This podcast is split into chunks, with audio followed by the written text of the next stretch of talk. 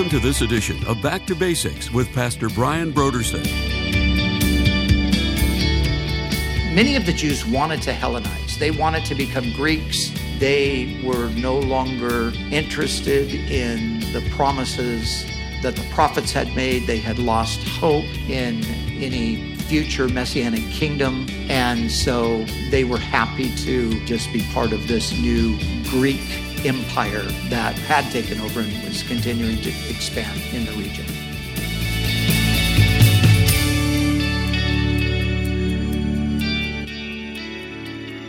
Today on Back to Basics, Pastor Brian continues his study through the books of the Old Testament prophets. Join us as Pastor Brian begins his teaching on Daniel chapters 11 through 12.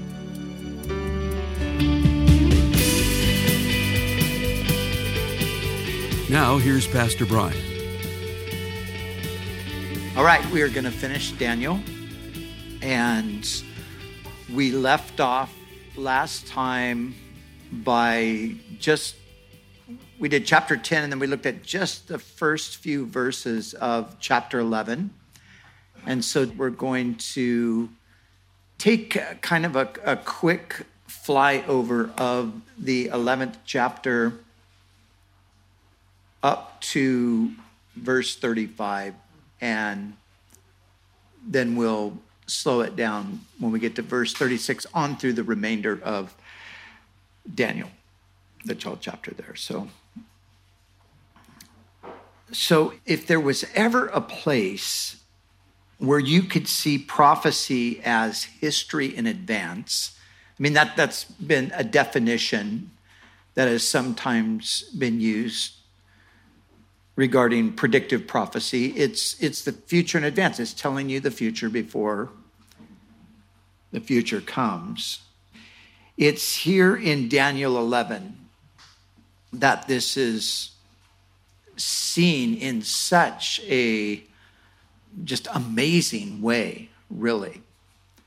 And as we talked about before, because of the minute detail that's given in this 11th chapter. There have been many who have rejected this as a prophetic word and tried to say it basically is just a record of history that was written by some pseudo Daniel in the second century rather than the Daniel that we believe lived in the fifth century BC. So the first 35 verses cover events that are going to take place from the time Daniel is receiving this word from the angel in the, the 530s BC through the reign of Antiochus IV, also known as Antiochus Epiphanes and he died in 164 BC. So verses 1 through 4, we we kind of touched on them like I said previously, but verses 1 through 4 cover the period between the rule of Persia, the rise of the Greek Empire under Alexander the Great, his death and the division of his empire under his four generals. That's that's verses 1 through 4 verses 5 through 35 are a detailed account of the wars and intrigues between the Seleucid kings in the north, up in the area that we would know today as Syria, but much broader than that. So the Seleucid kings in the north and the Ptolemaic kings in the south, their base would have been in Alexandria in Egypt with Israel stuck right in the middle and often subjugated by one or the other. So, so that's what's being covered in verses 5 through 35. And so there's there's all of this intrigue, there's these battles back and forth. And it's really a, a very fascinating history. And, you know, if you were a person who really wanted to study the history of that part of the world, this would be an important passage to really dig down in and to look at it as it's connected beyond, I mean, our primary interest and Daniel's primary interest is how these things affect Israel, but it, it goes much further than that. So I mentioned this last time. There are just a few interesting kinds of things that I wanted to point out in this section. Just almost uh, kind of like some, in a sense, some trivial sort of facts, but points of interest. And I mentioned last time the name Cleopatra. We talked about Cleopatra. Now, the Cleopatra, there is in this passage in the 17th verse a reference to a woman who would be Cleopatra. But she would not be the Cleopatra that we know, more, more famously, or made famous by Elizabeth Taylor. right. I was thinking Liz Burton. Well, she was married to Richard Burton, right? But she was Elizabeth Taylor. Um, but this would be actually her ancestor. She would be, in a sense, Cleopatra the first. And she's referred to in verse 17. And it's talking about the intrigue that's going on between these two different kingdoms and these kings. And verse 17 says, He will determine to come with the might of his entire kingdom, will make an alliance with the king of the south, and he will give him a daughter in marriage in order to overthrow the kingdom, but his plans will not succeed or help him. So, this particular king of the north, Antiochus III, he gives his daughter in marriage to the Ptolemaic king, thinking that she is going to sway the kingdom in his direction, but she gets pulled actually in their direction and sides with the Ptolemies uh, against her father. But her name was Cleopatra. And so she lived about 100 years before the Cleopatra of Julius Caesar and Mark Antony fame. But the Cleopatra that's more famous in secular history was undoubtedly named after her. So, second thing, Antiochus IV. And, and this is the person we're going to we, have already talked about Antiochus IV, Antiochus Epiphanes, who, as we saw in the eighth chapter, he's, he's prophesied in the eighth chapter, and we saw how he becomes a picture of a future ruler. And so we're going to see that exact same thing again here in a moment. But an interesting incident occurred, and it's recorded in verse 29 and this has to do with Antiochus, who had, again, he, you know, this battle going on between these northern, this northern power and these, the southern kingdom. Uh, he had gone to Egypt and he had been victorious. And he had taken a ton of spoil from Egypt and he made his way back up to the Seleucid kingdom and and on his way he he would oftentimes just harass Israel as he would go through Israel. And so it tells us in verse 28, it says, The king of the north, that's Antiochus the 4th will return to his own country with great wealth. So he's coming back from Egypt, but his heart will be set against the holy covenant. He will take action against it, then return to his own country. So he has this victory over the Egyptians. He gathers this great wealth. He's going back, but he has a, a real animosity toward the Jews in Jerusalem. And so he kind of wreaks havoc on Jerusalem on his way back to the north. At the appointed time, he will invade the South again. But this time, the outcome will be different, from what it was before. So he's going to go basically and seek to do the same thing, but the outcome, as it says, is going to be different. So here's what happened it says in verse 30 ships of the western coastland will oppose him, and he will lose heart. So the Septuagint, the Greek translation of the Old Testament, where it reads here, ships of the western coastlands, says the Romans. So this is where the Romans are beginning to come into their own as a, as a power. And so Antiochus is going to go back down and ransack Egypt, but now the Egyptians have solicited the help of the Romans. And so the Roman general meets Antiochus as he's uh, on his way to Egypt and essentially says to him, Don't go to Egypt. Because if you do go to Egypt, we will go to war against you.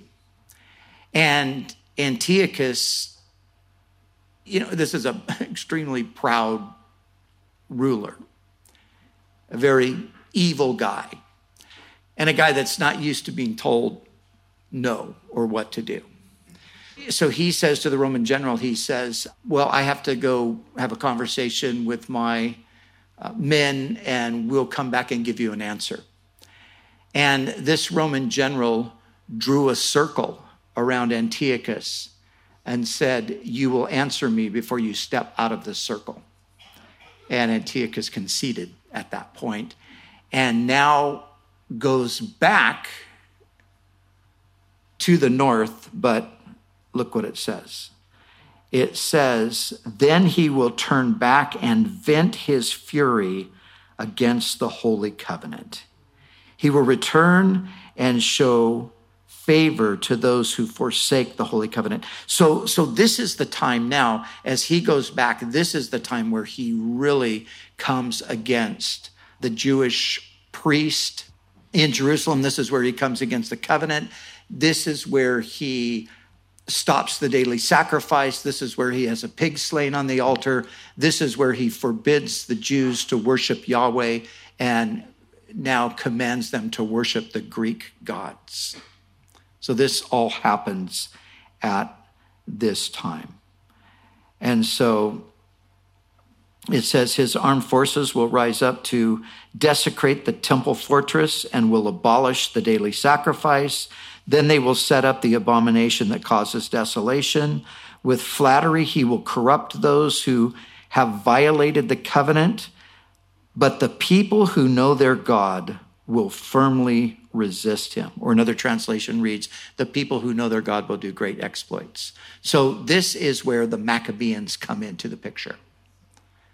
So remember, we talked about Judas Maccabeus, we talked about the family of, the, of Hyrcanus, and how Maccabeus means the hammer.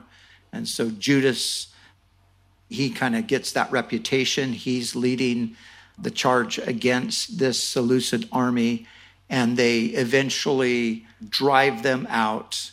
But before they do that, Antiochus leaves Jerusalem and goes to Persia, and in Persia, he dies. Remember that.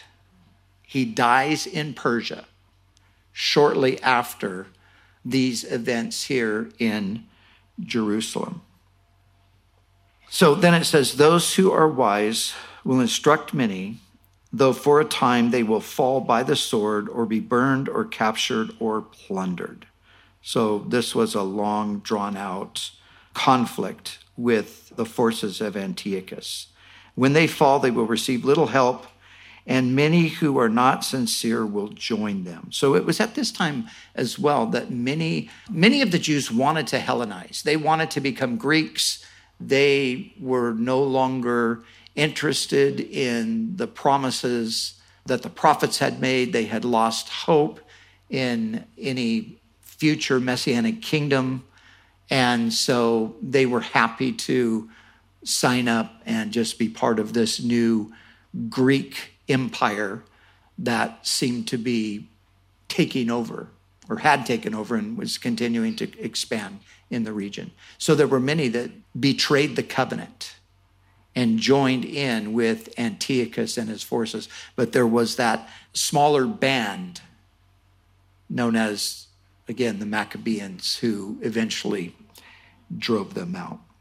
And so, verse 32, as I said, is a reference to the Maccabees, the people who know their God will resist him. Now, so as we come to verse 35, it says this it says, Some of the wise will stumble, so that they may be refined, purified, and made spotless until the time of the end, for it will come at the appointed time. So all of a sudden, the angel reveals to Daniel these things that are happening in the context of the time of the end.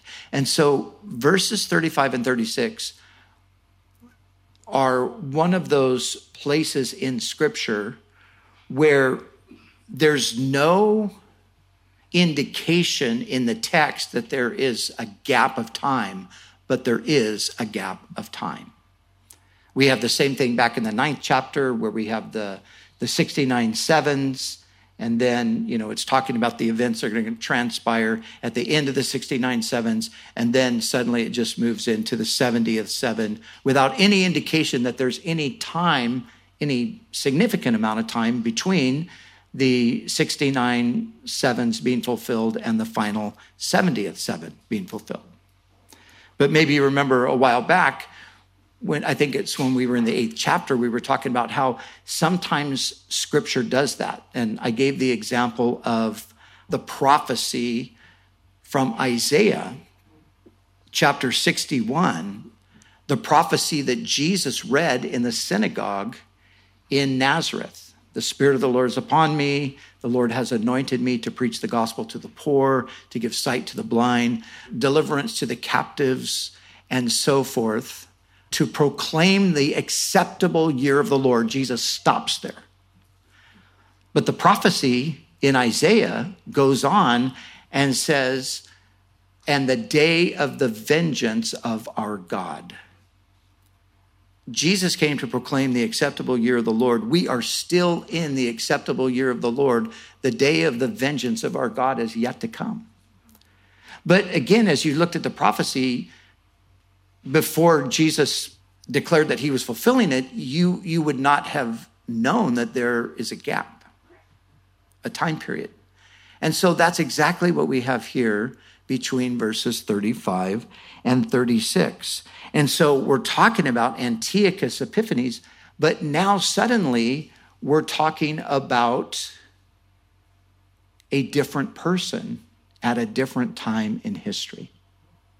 And the reason I told you to remember that Antiochus died in Persia shortly after the sacking of Jerusalem and all of that is because the things that are going to go on and be said about this person now, who some people say, oh, this is still referring to Antiochus. No, it's not. It can't possibly be because Antiochus did not do any of the things that it says that this person will do. He's dead. He's long dead and gone. But something else is happening here. So, again, we have these near fulfillments, and then we have these far fulfillments of the prophetic word that God gives. And I think we even mentioned that just the whole idea of, you know, Abraham, the seed of Abraham, and how the seed of Abraham it, it seemed that there was a fulfillment of that promise given to Abraham at the birth of Isaac. But then we find that no, it, it goes out further than Isaac. It, it did refer to him in one sense, but not in the total sense. And then you keep going out till finally you come to the New Testament, and Paul tells us that the seed that God swore to give to Abraham was singular, not many. It was one seed who was Christ. So even though there were many partial fulfillments of that throughout history. The, the ultimate fulfillment of it came and, and pointed to Jesus.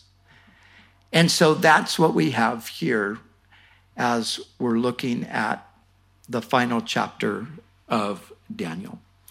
And so the king will do as he pleases.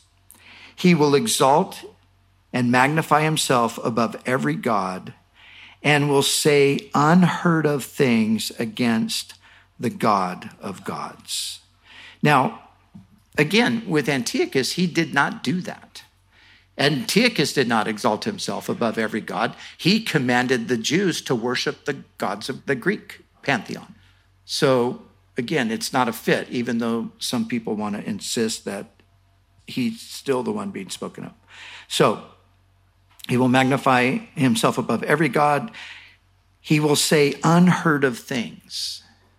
Now, remember back in the seventh chapter and in the eighth chapter, and, and we're going to see this too in the, the book of Revelation. One of the features of this future man of sin that we commonly call the Antichrist is his blasphemous boast against the Lord. That's one of his chief features. He is a blasphemer and he speaks arrogant things against the Lord. And so we see that here. Unheard of things against the God of gods. He will be successful until the time of wrath is completed, for what has been determined must take place. He will show no regard for the gods of his ancestors or for the one desired by women nor will he regard any God, but will exalt himself above them all. So again, this is a unique thing. So this reference here that he will show no regard for the God of his ancestors. You know, when you when you look at the book of Revelation, you know, we commonly talk about the Antichrist, singular, but the 13th chapter of the book of Revelation tells us that there are actually two beasts. There's one that rises up out of the land. Uh, there's one that rises up out of the sea. The dragon with the 10 heads and the 12 heads and the 10 horns, whatever the number is there, I forget right now. But then there's the, the beast that rises up out of the land who looks like a lamb, but speaks like a dragon. And then as we follow that through to the end of the book of Revelation, that person becomes identified as the false prophet. And for that reason, I believe that the person that's being prophesied here, rather than being the one that we commonly think of as the Antichrist, who rises up out of the revived Roman Empire, that this person that's being talked about here is actually rises up out of Israel. And if you look at what it says here, that sort of makes sense because it says he will show no regard for the God of his fathers or ancestors, as the NIV says.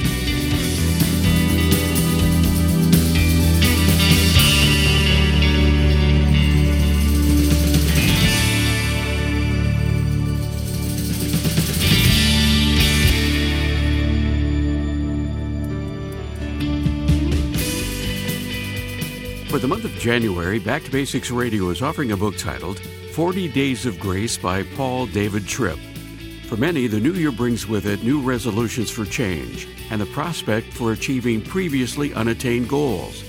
But when the routines of life resume, resolutions rarely last beyond even the first few months of the year.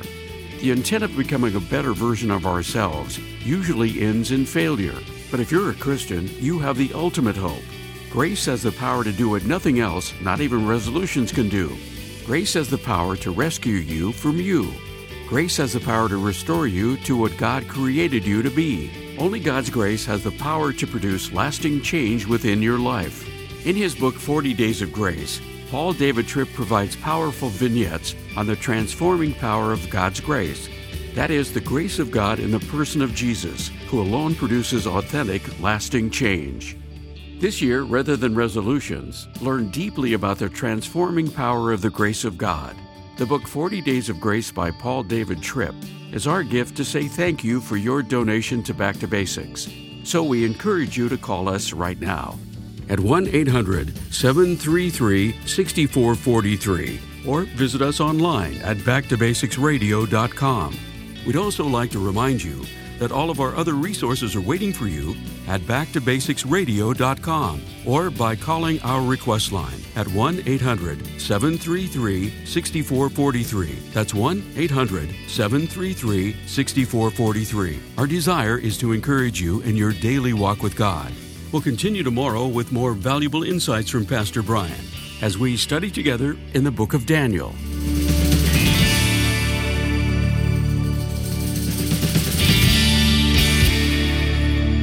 Basics is the preaching and teaching ministry of Calvary Chapel, Costa Mesa, California.